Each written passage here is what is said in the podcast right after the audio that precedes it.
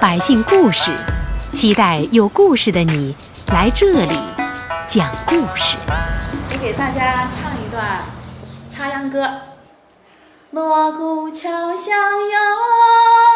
风翩前落尾，种茶是八嘎哟，高到嘞红丝。听众朋友，您现在听到的就是刘飞演唱的《大野民歌小调》，怎么样，好听吧？是不是觉得原汁原味、亲切质朴呢？在刚刚结束的二零一五年湖北省曲艺表演高级培训班交流活动当中，刘飞给老师们演唱的这首大野的民歌小调，让大家就体会到大野民间艺术的美。喜欢曲艺的刘飞，说学逗唱可以说是样样精通，而让他走上曲艺表演这条道路的，是从小听前辈们在田间地头唱起这些民歌小调，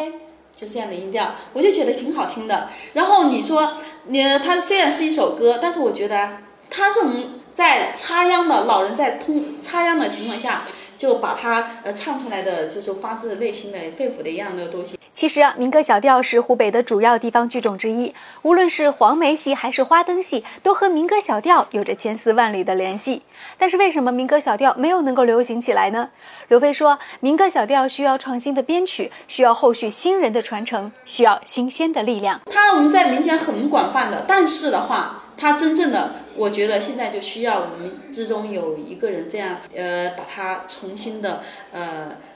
通过一个创新呢、啊，把它通过舞台的形式，通过曲艺的形式把它展示出来。其实啊，地道的民歌小调演出走到哪里就会火爆到哪里。刘飞觉得最需要的还是政府的关心和上一级的投入。我不怕没有这样的舞台，真的，实际上我们当地对文化的重视还是还是挺重视的，但是有的时候他们并不了解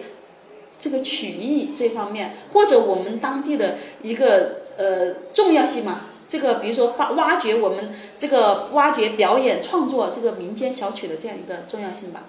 我就很想，我希望我能够尽我的能力，就说把把它呃通过我们这样的曲艺的一种形式把它展现出来，让所有的人来到我们大野的呃观光的旅游的客人们也好，有机会的话他可以看到，哦，原来你们大野还这么好听的小曲儿啊。